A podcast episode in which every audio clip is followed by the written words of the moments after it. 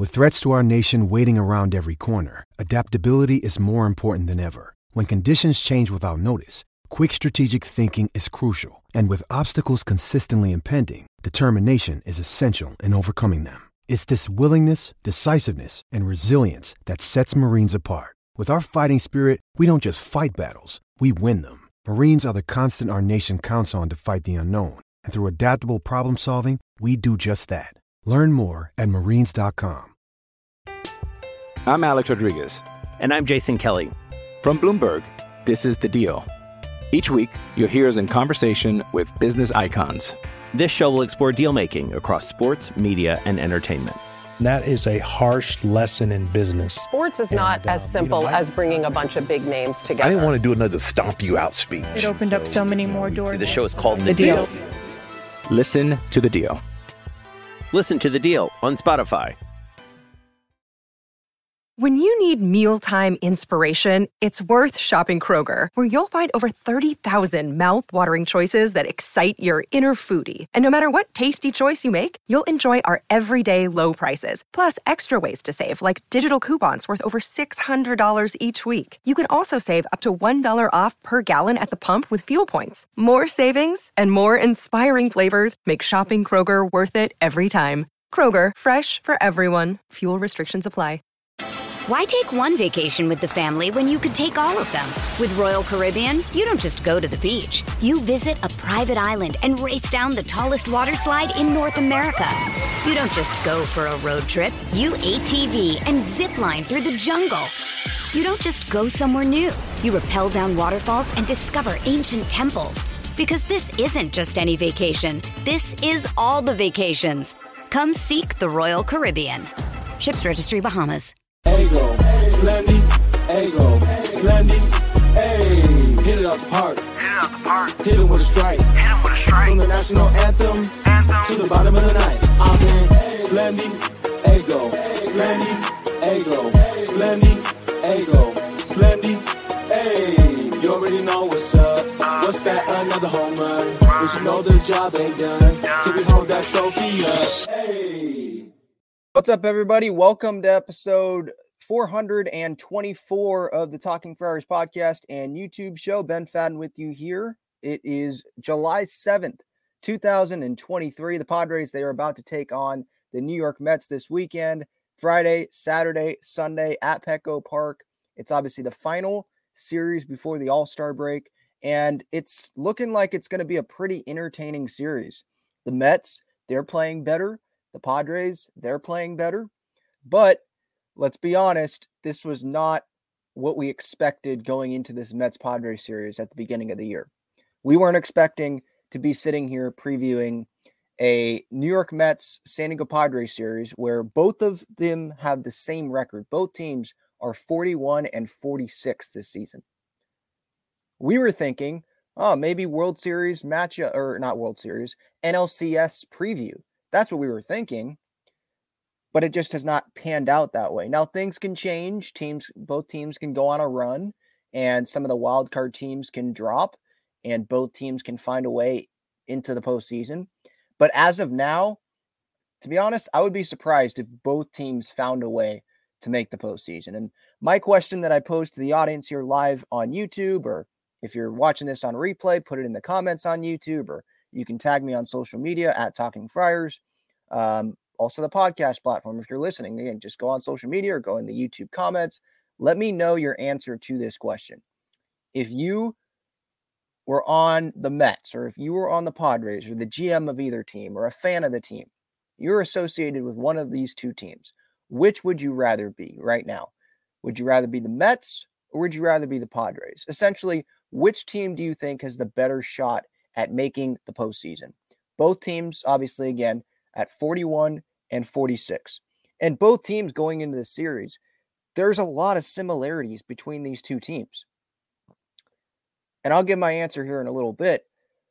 But like, look at just the similarities here in the standings. They have the same record.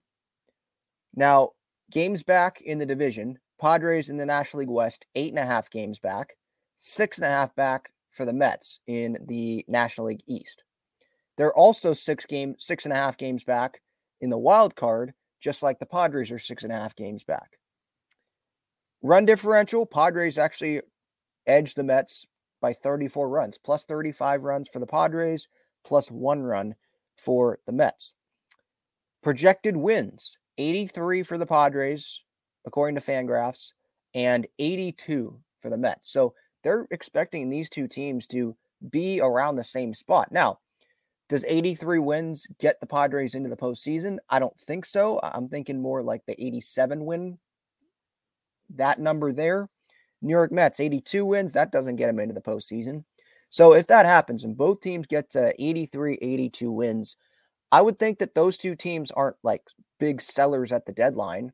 It's pretty much the same team intact. And maybe these teams play a little bit better because the Padres would have to play a little bit better to get to, they'd have to play much better to get to 87 wins. I think they'd have to play a little bit better to get to the 83 win number uh, than obviously where they're at right now. They're five games under 500. To get to 83, that's what? How many over is that to finish the season? That's four games over, I think, to finish the season. So you're gonna have to play better. Uh, but you got to play even better than that to make the postseason. If they if these two teams get to 83, 82 wins respectively, Padres and Mets, that's a failure of a season. It's a winning record, but that's not what the expectations were for these two teams going into the season. No way. And both teams, you know, this series it's going to be entertaining. Both teams, they've been playing better. The New York Mets, they just swept the Arizona Diamondbacks. They've won 5 games in a row now.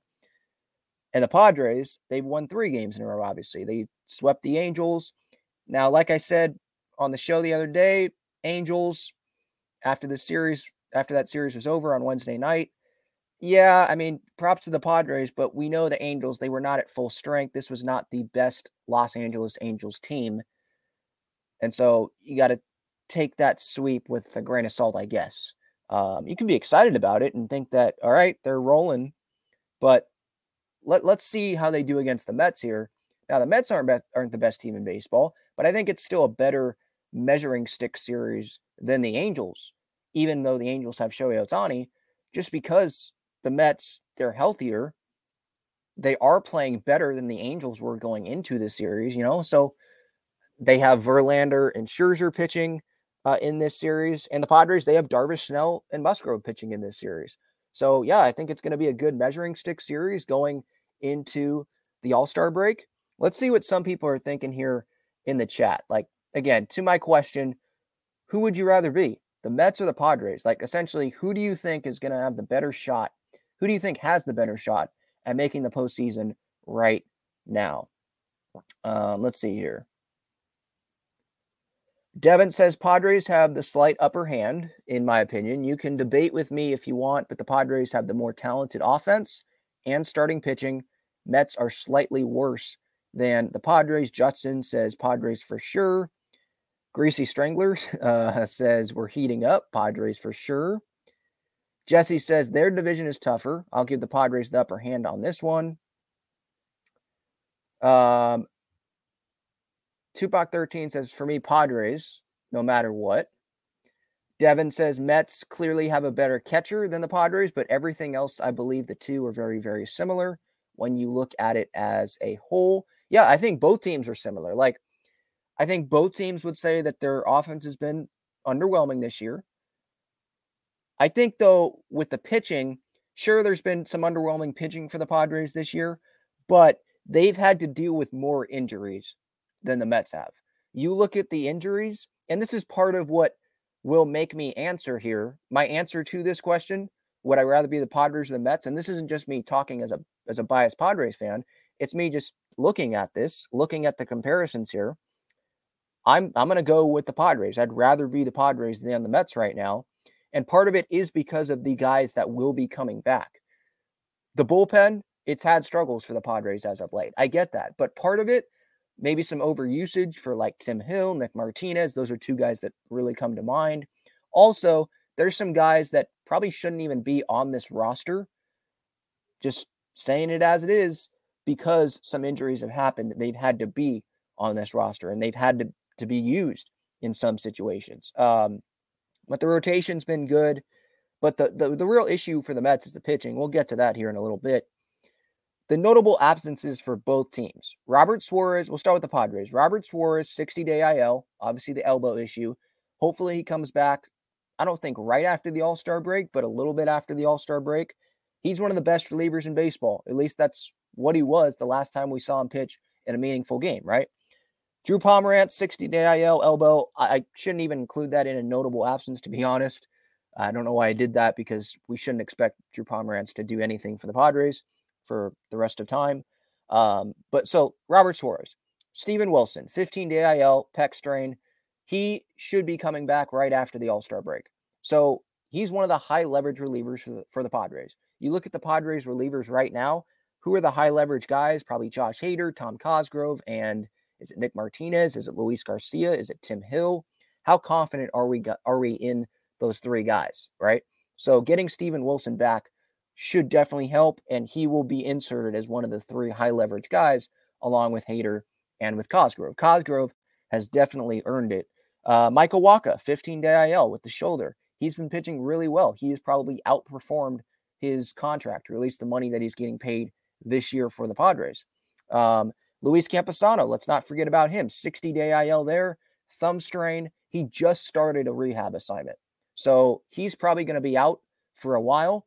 Um, I don't know. Should we expect him back at some point in July? Maybe, but I, to be safer, probably early August. I, I just I don't know how long. I say early August because I just don't know how long this rehab assignment is going to take for Luis Campusano because he is the catcher. This isn't like he's playing the outfield or whatever.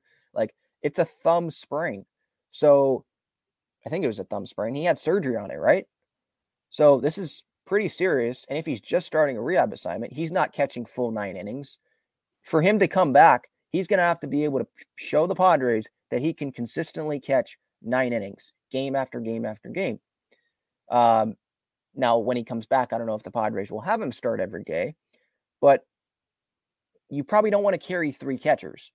So when Campy comes back, is it Nola that's going to be gone? Is it Gary Sanchez that's going to be gone?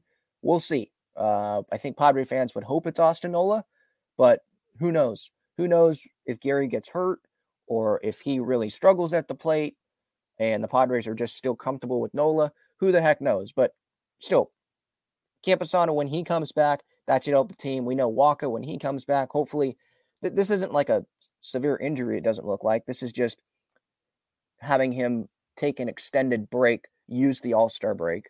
Uh, but that'll help. Steven Wilson will help the bullpen. And if Robert Suarez can come back and pitch like Robert Suarez, like he did last year at the end of last year when he was one of the best relievers in baseball, this will be a huge, huge uh, positive impact to this Padres bullpen, to this Padres team. And the Mets, they just don't have that coming back. They don't have, you know, they're Robert Suarez, you could say, like Edwin Diaz, their closer. Is he coming back this year? Like, what is the latest? I should probably have looked that up. What's the latest on Edwin Diaz, the timetable?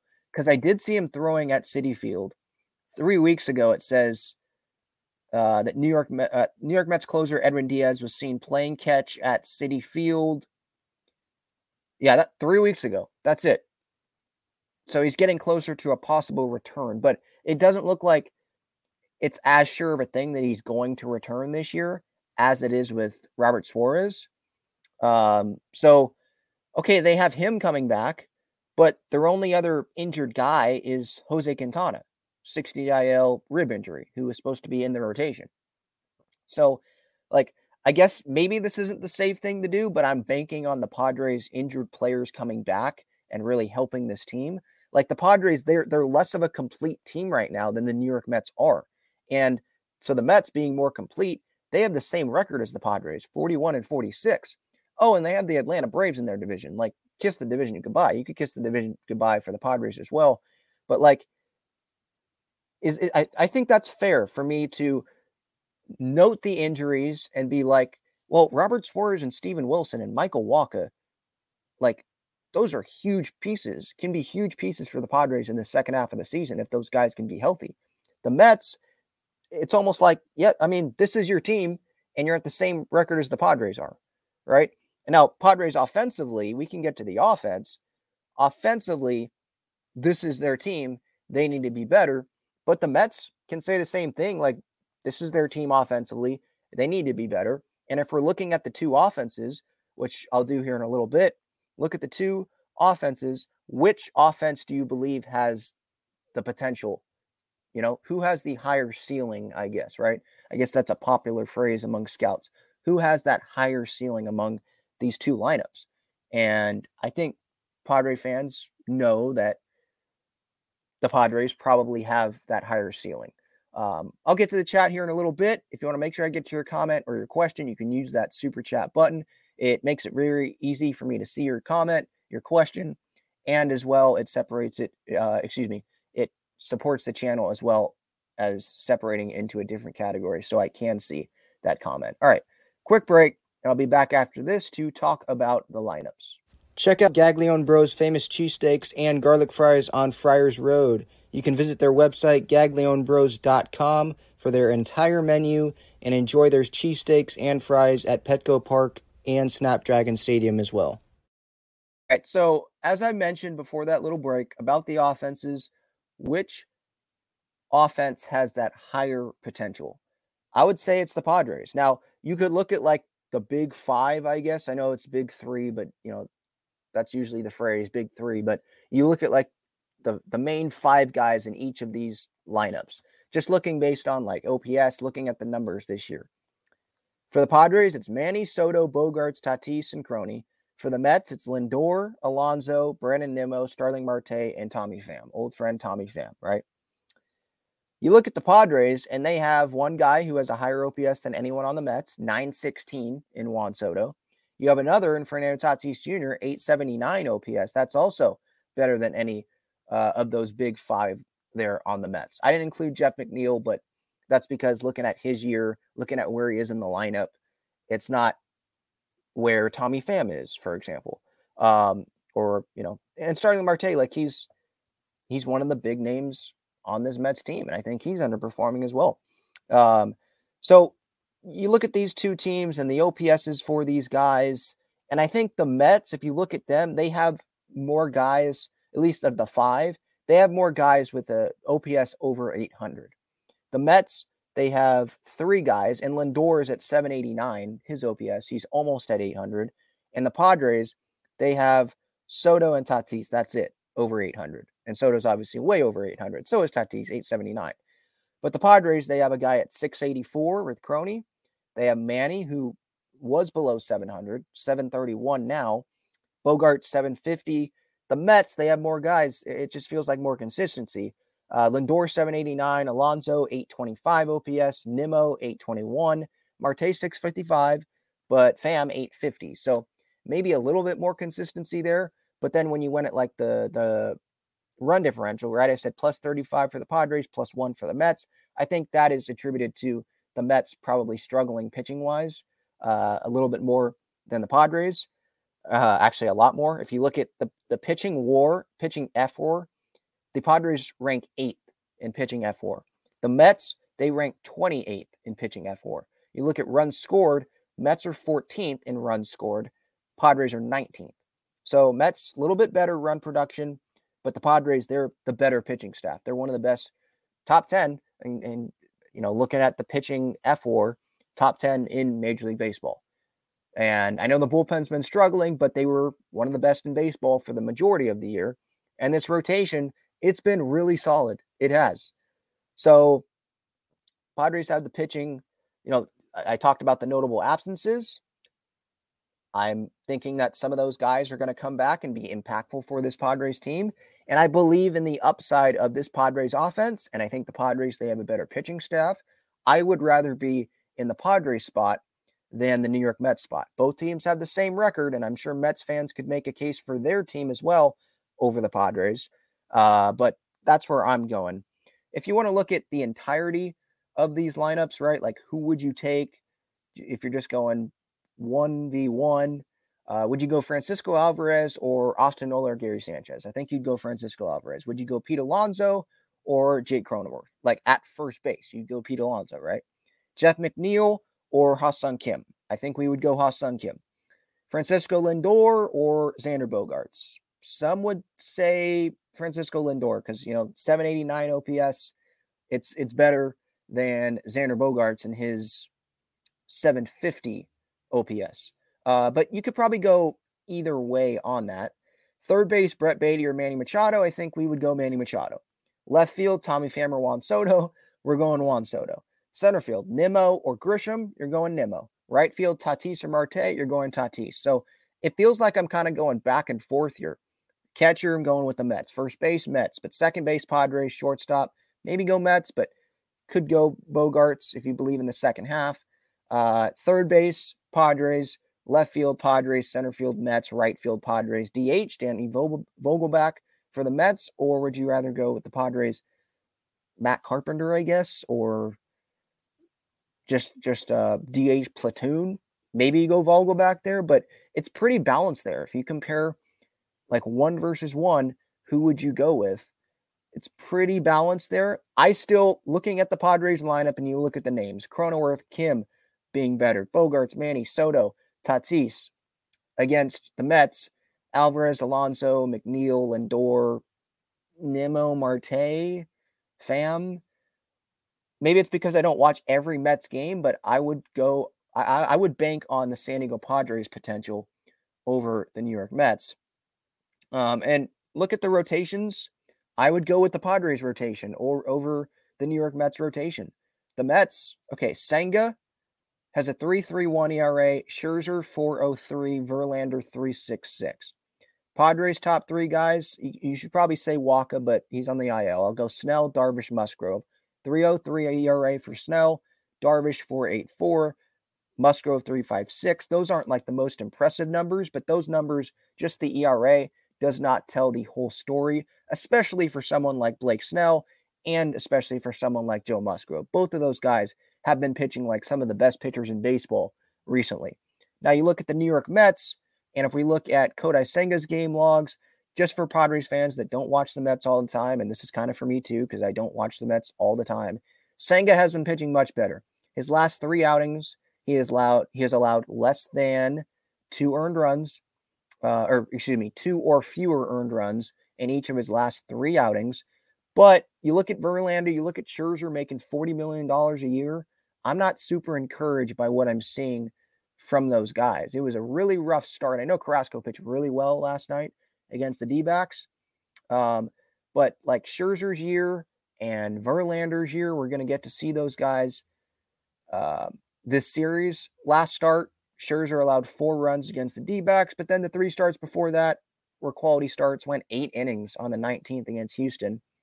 Now you look at Verlander, um, and seven innings, no runs in his last start, five innings, no. Okay, so he they have been pitching a little bit better as of late, but still overall, I think it's been a disappointing up and down season for those guys. Where you look at the Padres rotation, you look at Musgrove and Snell, like those guys are pitching better consistently as of late. They may have had rough starts, but they're it's not like it's been up down. You know, I, I would be okay. I'd be very confident having Scherzer and Verlander go up against Musgrove and Snell and take Musgrove and Snell there. And you take a Padres bullpen, let's say later in the year, the Padres, they have Robert Suarez, they have Steven Wilson, they have Cosgrove, they have Hader, Nick Martinez. Hopefully, this is just kind of like a dead arm period He's just overworked maybe a little bit. Same with Tim Hill. Have them. I'm probably taking the Padres pitching over the Mets pitching. And then again, with the potential of the Padres lineup, I'd probably take that over the New York Mets. Um, I know I went in a, a lot of different directions there, but you know, these two teams are close. And so I thought this was a fascinating discussion to have and just to break down the numbers here. Where does each team stand?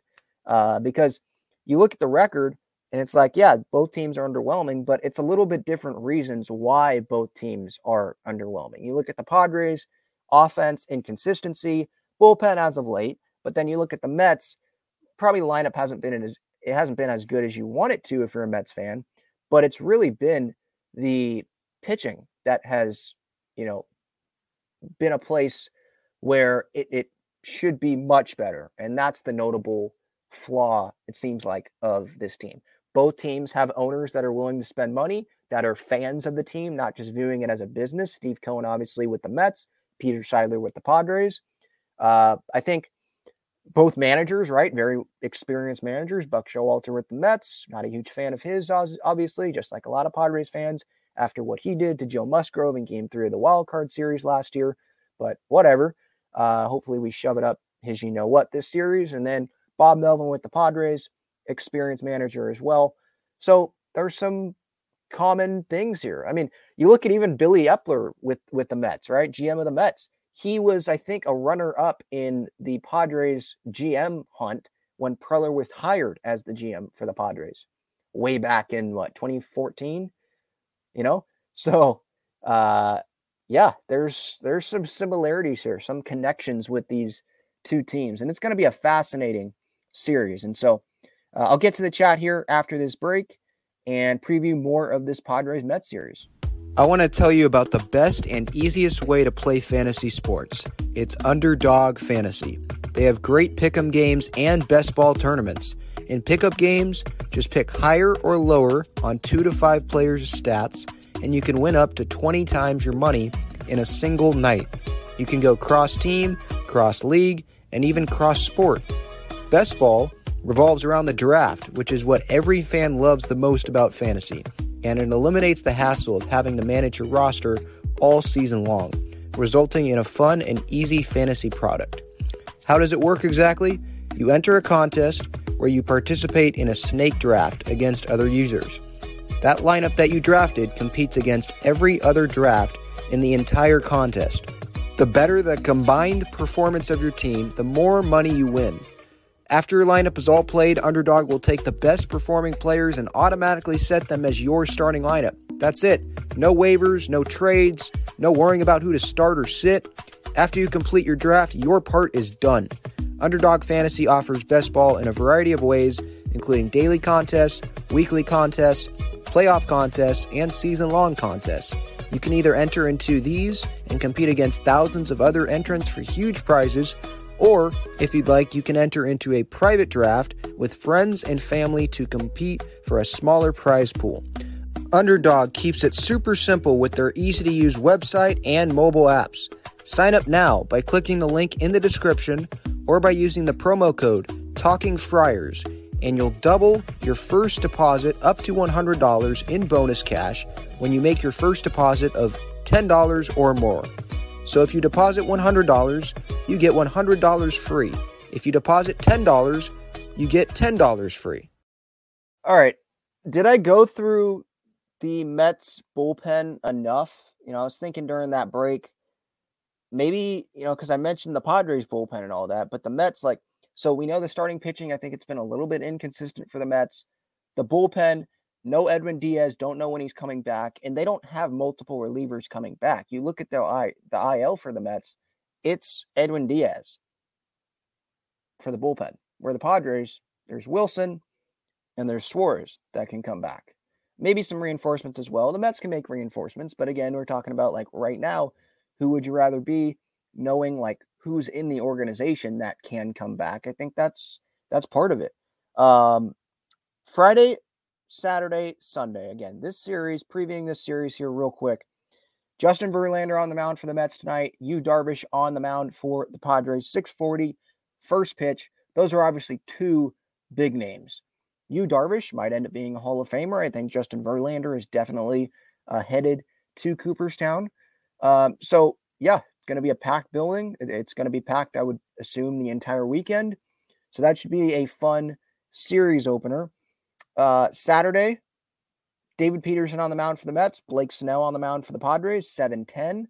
So not 540, 710, a little bit later of a start. I would say that that is a game on Saturday that you you feel like the Padres need to win. You know, especially Padres fans that they don't really know who David Peterson is. He's not the ace of the Mets or anything like that. And Blake Snell, he is the Padres' best pitcher right now.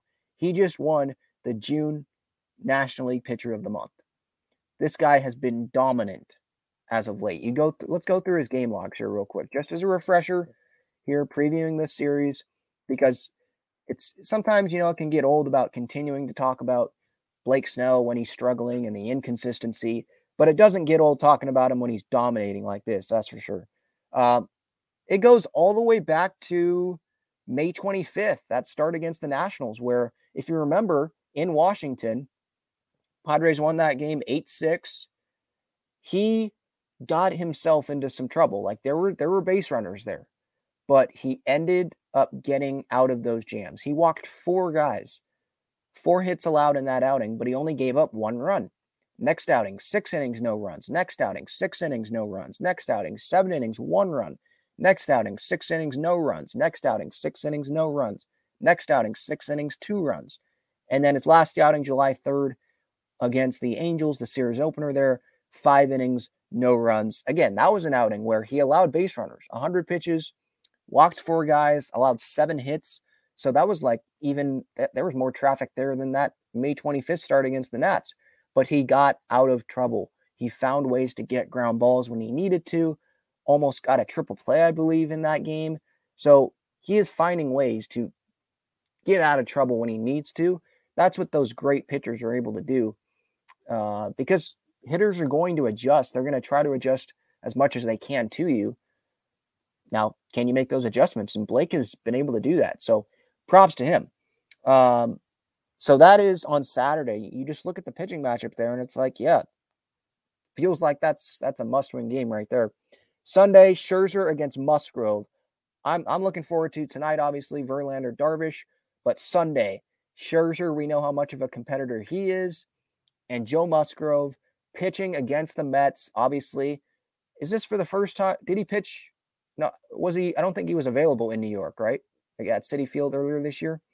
Uh, but against the Mets, this might be the first time that he's facing them. I think it is the first time that he's facing the New York Mets since game three of the wild card series. We all know what happened there.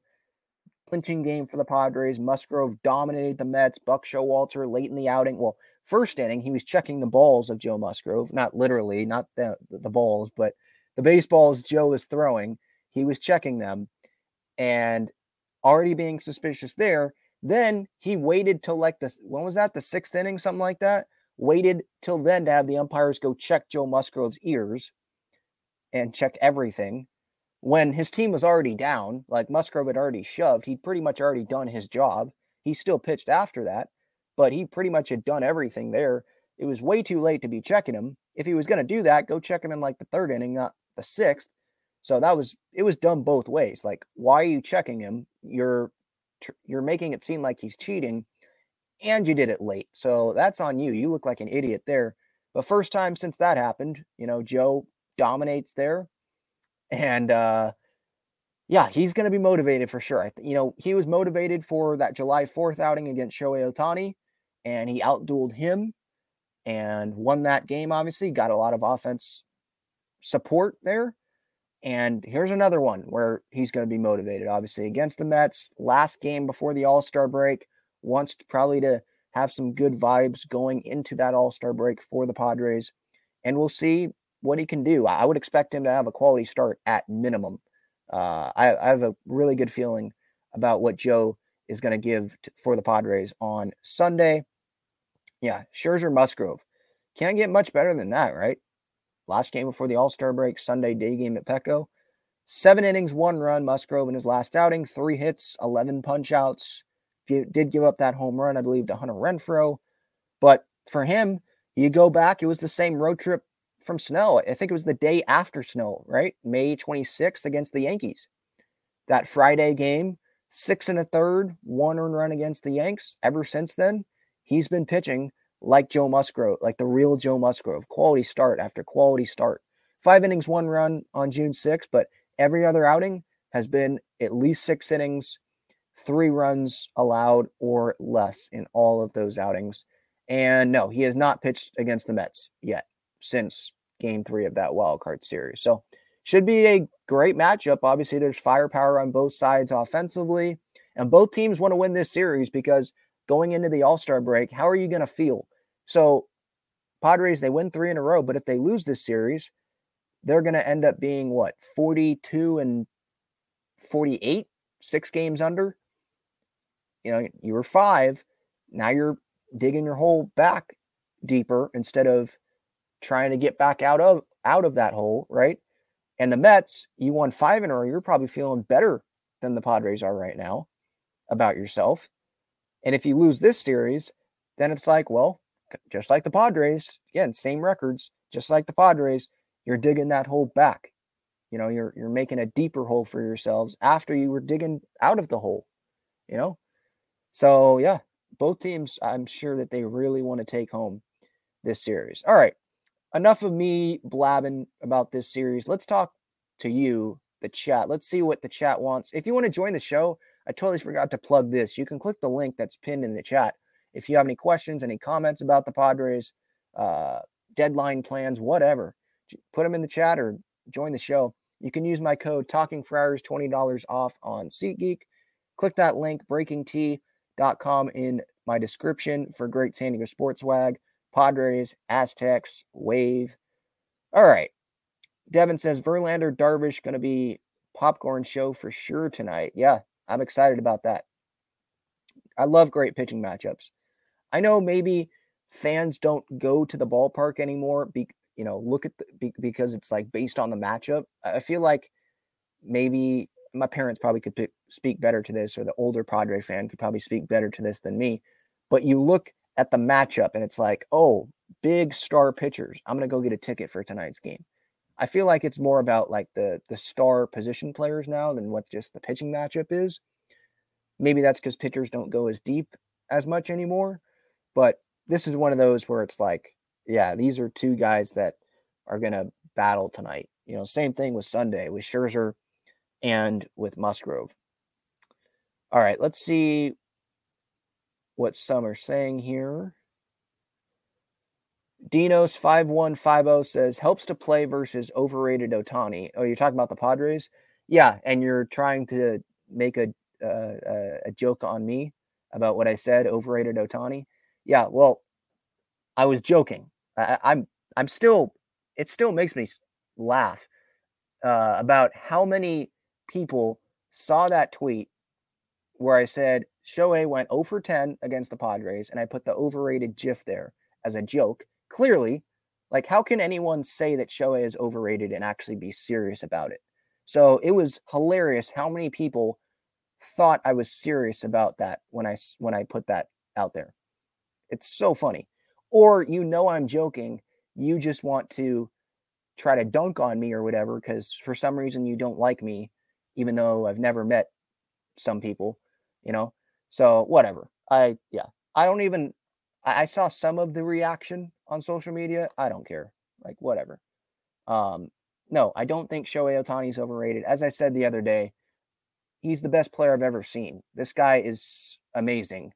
I would love him to be on the Padres. Like, I just thought it was great that the Padres held him hitless and was joking around. I guess, guess you can't do that on social media anymore. My bad. Um, let's see here. Devin says, I'm just not convinced the Mets will be good enough in the long run to get to the playoffs. They will fall back. Yeah, I mean, it's going to be a tough climb. It's going to be a tough climb for either team because look, if you look at the standings, the Padres, they're going to have to, and the Mets, they're going to have to get over the Milwaukee, which you could say, yeah, they can do that. But Milwaukee is 47 and 41. They're six games over. The Padres are five games under. The Mets are five games under. Like, that's a lot of ground. Giants, 47 and 40. Phillies 47 and 39, Dodgers 49 and 38. The Marlins, Skip Schumaker and the Marlins 51 and 38. They have a negative run differential, but run differential doesn't say everything. You can blow out teams uh, and have a great run differential and not have a great record. Look at the Padres, right? So, yeah, Devin, I mean, I think Mets fans would want to make that case about the Padres as well. Like they're not convinced the Padres will be good enough because look look at I don't blame them if you have that thought. Like, look at the Padres this season offensively. Have they been able to do the job well enough consistently? No. Look at how the bullpen has performed as of late. You know, the injuries. It's not a guarantee that those guys are going to come back and be great, and it's not. Uh, but I'm just I'm trying to be optimistic and bank on those guys coming back and really helping this team and the talent in this lineup. You know, starting to beat better consistently. Yeah, Athens, uh, Athens, sorry, Alan says Ethan Salas in the comments. He has been great in the minor leagues, huh? He just turned 17, right?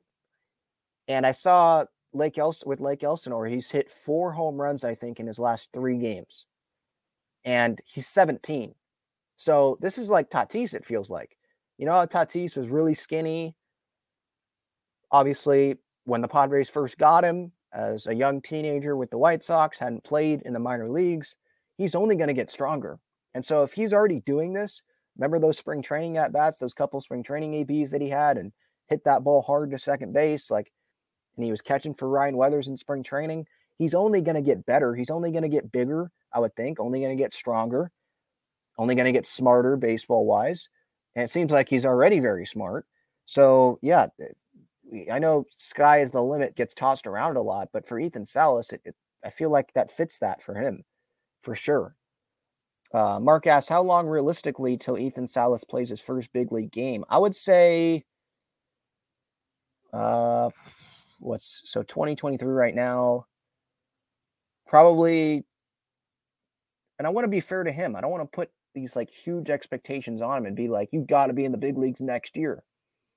So I'm going to say a few years. I'll say like 2026. Is 2025 pushing it? Maybe. But the Padres, they probably want that goal in mind. They want to have that as the goal because they want to shoot for the stars. And then if he doesn't make it 2025, whatever. He's what how old would he be? 19 at the catching position. You know, it, it takes a while to develop for just guys that aren't 17 and they're coming out of high school or college or whatever in the minor leagues, you know? So I would say a few years. I think that's fair. Devin asks if the Padres continue to win moving forward, should the Padres be buyers now? I mean, yeah, I mean, it's one series, right, against the Angels. And again, the Angels were compromised, but I feel like some of the fan base is now transitioning to, yeah, let's go for it. For me, I'm still in the it's probably best to get something back for Hader or Snell if things continue to trend the way they are. And the recent trend obviously is them playing well, but I'm talking about obviously full season. The offense still as a whole underwhelming, I think.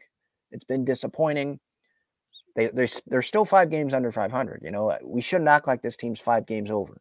So if they still are under 500 and they're not close to being to 500 and they're not consistently winning series up to the deadline, maybe you're not seeing the production still from the offense. If you're not seeing that, then I don't think you should be going all in and buying.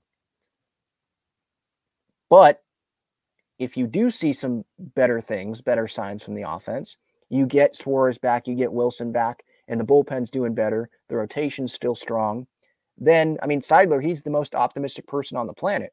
So, yeah, he's going to want to buy. He wants to buy now. It seems like AJ Preller wants to buy now, obviously. So, they're not going to switch their mindset. I think they only switch their mindset if things really go wrong here in July and they dig that hole deeper and deeper and deeper instead of staying around the same point where they are right now. So hopefully that answers answers that question, Devin. Uh, he also asked about the Mets. Do you see them being buyers? I, I, see the same thing. Steve Cohen, he did talk to the media. Um, was it last week? And he did mention that like he is preparing his front office to be able to sell if needed. Like he, he's preparing them, he's telling them to prepare for all scenarios. And I'm sure that's what AJ is doing, but they're not going to say that publicly. Like, yeah, we're we're planning to sell. Um, so hopefully they're they're they have contingency plans in place. But yeah, the Mets. I don't think Steve Cohen obviously he doesn't want to sell because look how much money he spent on this team. And Peter Seidler doesn't want to sell. But if it's clear you're not going to be a World Series team this year, then why are you trying? Like, you should put your efforts towards trying and going all in for the next season, right? I think that makes the most sense. So I could see the Mets being buyers. Uh, I could see them being sellers at the deadline. I could see the Padres doing both as well. I think right now I would lean towards the Padres and the Mets both buying at the deadline. To the degree of them buying? I don't know. Like, are they going to go get Marcus Stroman? You know, someone like that? Are they going to buy at the top of the market or are they going to kind of buy in the middle, you know, make some moves on the margins, maybe an extra reliever, something like that? All right, let's see. Yeah, it's going to be a tough series. I see Manny in the comments. Mets five game win streak. Going to be a tough series. We might lose today and win the next two. Who knows how Darvish will pitch today after the flu? Yeah, that's a storyline uh, as well. Like Darvish coming on. This is the first time that he started since when? June 20 something, I think. Didn't start in that Pittsburgh series, right? He was expected to. Then he had the flu, the weather, push back, continue to push back. And so, yeah, we'll see how he does. Should we expect a quality start out of Darvish? Maybe we should expect him to not give up four runs, you know, give up three or less runs, but innings wise, pitch count wise, should we expect Darvish to pit go 100 pitches tonight? I'm probably not expecting that going into tonight. Coming off an off day, bullpen fresh. You have Snell going tomorrow. You have Musgrove the next day. I think they don't want to push it with Darvish coming off of this. Um, but I, I, think that they can still win this game. Uh, yeah, I, I, think they can do something. Look, was Ohtani at the at his best? No, but they were able to beat Ohtani. They've been able to beat some good pitchers this year, so they can do it. You can make the case that they can sweep the series. I think they'll win the series. I like the Musgrove and the Snell matchup Saturday, Sunday. If there's a game that, yeah, they'll probably lose. Like if you if they had to lose a game, you'd probably point to tonight. Um, so yeah, good points. D Gomez says going to be a great series. I hope so. Uh, Ace Gang, what happened to Suarez? So Suarez, he this was in spring training, right? He was throwing and then got shut down for a little bit, and then I believe he started resuming throwing, and then they shut him down again. And so, yeah, it's just been the elbow. He's been out for a while now. And so he's just starting to ramp back up, I guess, like in terms of like pitching in games, pitching. He's he threw bullpens recently, and now I believe he's just starting to get into rehab games. So we'll see when he comes back. After the All Star break at some point is when he's expected to be back. Mark with the super chat. I appreciate it very much. Thank you so much, Mark. Uh, I appreciate your insight and baseball knowledge. I found your channel randomly in the off season, but I've become a regular viewer because you provide great information and perspective. I thank you. Thank you so much, Mark. I really do appreciate that. Um, look, I'm someone that loves this team, and I'm not someone that's going to do this just for money or whatever. Like this is really a passion of mine. I mean, if anyone goes and looks at this YouTube channel uh, a couple years ago, maybe a year and a half ago, it didn't look like this. It didn't have some sponsors on here. Uh, there was I started this recording it on Zoom and just posting it on YouTube. So it is grown, and I was doing that and not getting paid anything. So I'm a Padres fan. My family has season tickets. If you're just joining the show and you didn't know some of my background, like yeah, I'm a diehard Padres fan. Love San Diego sports as well. That's why I've added the San Diego sports part of it at the end of shows, and we'll get to some of that here in a little bit. I love talking with fans, and because this is a passion of ours, and we really, really love uh, this team, the Padres, and we love some of us love other San Diego sports teams as well. So, yeah, it's it brings me a lot of joy doing these shows with you guys. Hey, it's Kaley Cuoco for Priceline. Ready to go to your happy place for a happy price? Well, why didn't you say so? Just download the Priceline app right now and save up to 60% on hotels. So, whether it's Cousin Kevin's Kazoo concert in Kansas City, go Kevin, or Becky's Bachelorette Bash in Bermuda, you never have to miss a trip ever again. So, download the Priceline app today. Your savings are waiting. Go to your happy place for a happy price. Go to your happy price, Priceline. I'm Alex Rodriguez. And I'm Jason Kelly. From Bloomberg, this is The Deal. Each week, you'll hear us in conversation with business icons. This show will explore deal making across sports, media, and entertainment And that is a harsh lesson in business. Sports is not And, as simple you know, I- as bringing a bunch of big names together. I didn't want to do another stomp you out speech. It opened up so many more doors. The show is called The Deal. Listen to the deal. Listen to the deal on Spotify. Why take one vacation with the family when you could take all of them? With Royal Caribbean, you don't just go to the beach. You visit a private island and race down the tallest water slide in North America. You don't just go for a road trip. You ATV and zip line through the jungle. You don't just go somewhere new. You rappel down waterfalls and discover ancient temples. Because this isn't just any vacation. This is all the vacations. Come seek the Royal Caribbean. Ships Registry Bahamas. Uh, Devin asks, "Are you worried about Nick Martinez?" Um, I think you have to be worried about him a little bit because of just what we've seen as of late. But I'm not. I'm not at like a seven out of the ten or something like that. I'm. I'm probably under a five to be honest. Yeah, it hasn't been. It has not looked great. He's throwing beach balls up there right now. But I'm hoping that this is just kind of like, well, he's been overused, maybe a little bit dead arm period, and he's just had to throw. And this All Star break is going to change it up here. It's going to be a blessing for him. And he is going to come back and pitch really, really well. That's what I'm hoping for Nick Martinez because we have seen it. He's been he's pitched really well for the Padres in the past out of the bullpen. We saw it last year. He was a high leverage guy for the Padres. He has been a high leverage guy for the Padres, even this season.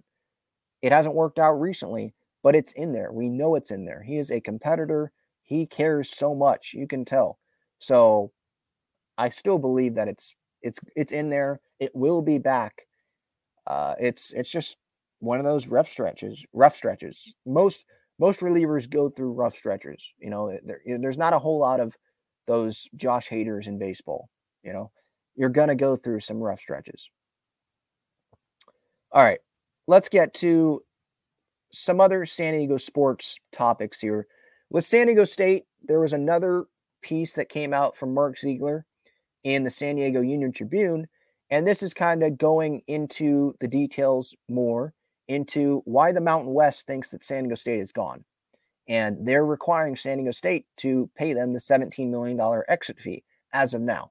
There's going to be a meeting later this month, July 17th meeting, that hopefully will resolve this whole issue. Is state in the Mountain West? Do they owe anything? Is the Mountain West going to say that they're not in the conference? Like, what the heck is the situation here? Hopefully, July 17th, that can get clarified.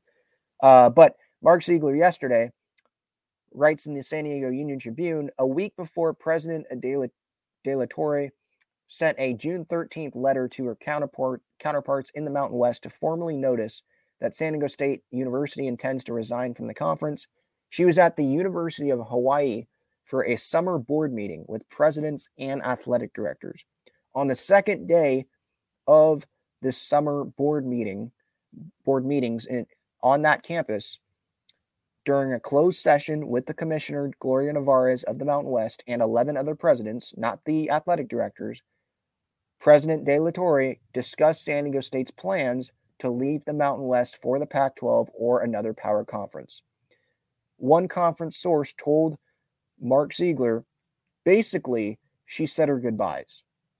And so that's where the Mountain West can say, well, remember that meeting, President De La Torre, on that campus, University of Hawaii, where you were saying your goodbyes essentially and thanking the Mountain West for the time?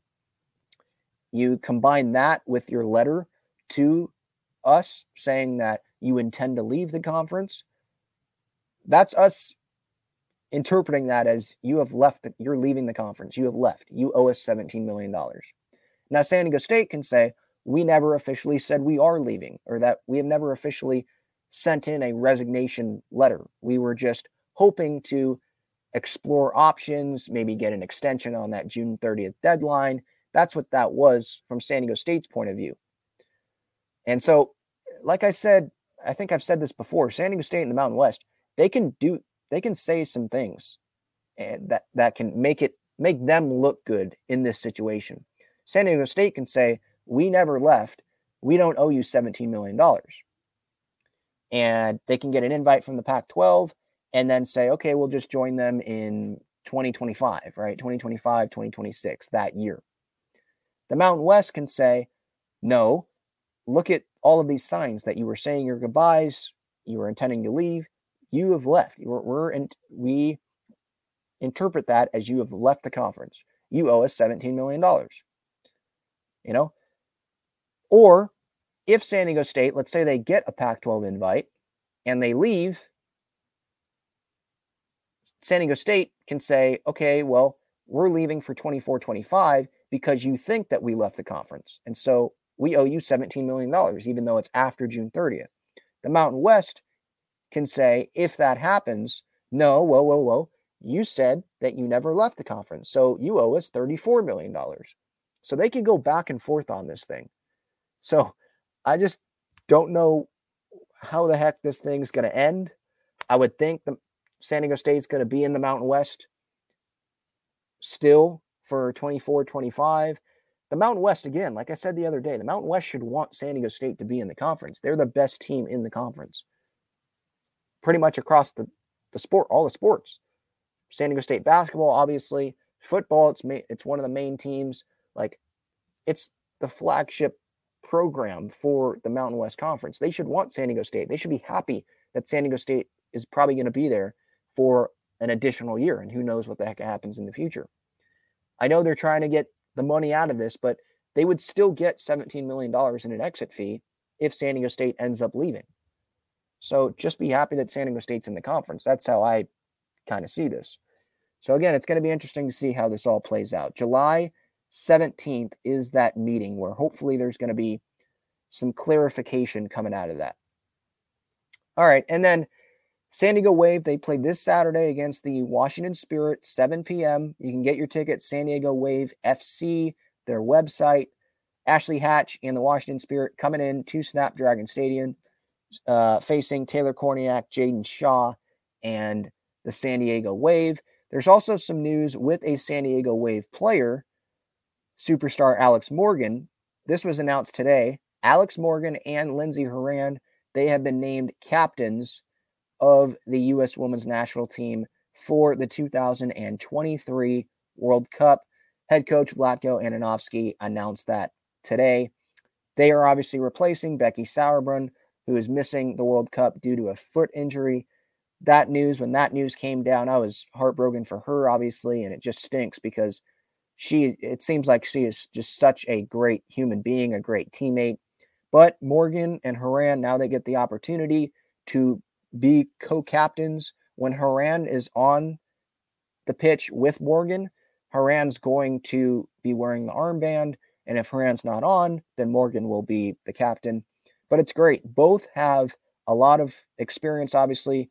Morgan over 200 caps, uh, over 120 goals, her fourth World Cup. Horan over 100 caps, almost 30 goals. It'll be her second World Cup.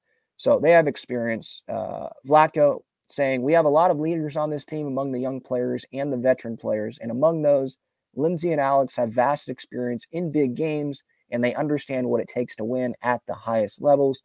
They are ultimate professionals and understand all the factors that go into having a united and motivated team. I know they will represent us well on and off the field at the World Cup. I cannot wait. Morgan, she has captained the United States women's national team 22 times previously. And she's obviously captain of the San Diego Wave. Naomi Girma, she's also on the U.S. Women's National Team, obviously. And I think her and Morgan have a chance to be the most valuable pieces to this U.S. Women's National Team roster in this World Cup. Girma, obviously, as one of the center backs, uh, you know, the Becky Sauerbrunn void, having to fill that with Alana Cook. To be super valuable there. Her first World Cup. And then Alex Morgan, the only real striker on the team, the, the real nine. Um, and so she's going to hopefully play a huge part in this. Um, and I'm excited. And with the wave, like Morgan, we know how much of a big piece she is to the San Diego Wave. We know how much of a big piece that Naomi Girma is to the San Diego Wave. So I have no doubt that they're going to show that in this World Cup. And we know that the Wave are missing those two players. Like there's definitely, you can feel that. Um, and you can see that when they're playing uh, in a few matches here. But I do, I am confident in their depth. Like I've said, I'm confident that the Wave they will win some games here while the two are away, even if it's just Challenge Cup matches. I feel good about this Saturday against Washington. I think the more experience that these players have with playing with each other, the better, and the more that they will get more comfortable and the more success that is going to come. So that's the latest from San Diego Wave and U.S. Women's National Team. Alex Morgan again named one of the captains as the U.S. Women's National Team goes into the World Cup starting later this month. Can't wait for that. All right. Any more comments here? Marcus says Padres win today, so you have a better chance to win the series, should be the mindset. Well, I think the mindset, don't even think about the other two games of this series. Go 1 0 today. I think the 2019 Nationals had that motto or whatever. Go 1 0 today. Don't worry about tomorrow. You know, the coaching staff has to, front office, you know, bullpen and all that, but the players on the field, don't worry about that. Worry about today. Go 1 0 today. Do whatever you can to win today's game. And then you can reset and go win tomorrow's game and reset, go win the game after that. And then you have a break. You know, the Padres and the Mets, I'm sure they have to think like this too. Go 1 0 every day because they've dug themselves a hole. Don't look at the, they can't be, we can do it, but they shouldn't be looking at the record and where they stand in the standings. You're not going to be a postseason team if you, if you're going to be under 500. So get above 500 and you're, then you'll be feeling good about yourselves again that that one and zero, oh, go one and zero oh mentality. I think that's important for this Padres team. All right, that's episode 424 of the Talking Friars podcast and YouTube show. Ben Fadden here signing off. Thank you all for the support. I appreciate it, whether you're listening on the podcast or you're on YouTube. Thank you so much. I really do appreciate it. Maybe I'll see some of you this weekend at the ballpark. Have a great rest of your day, and I'll talk to y'all later. See ya.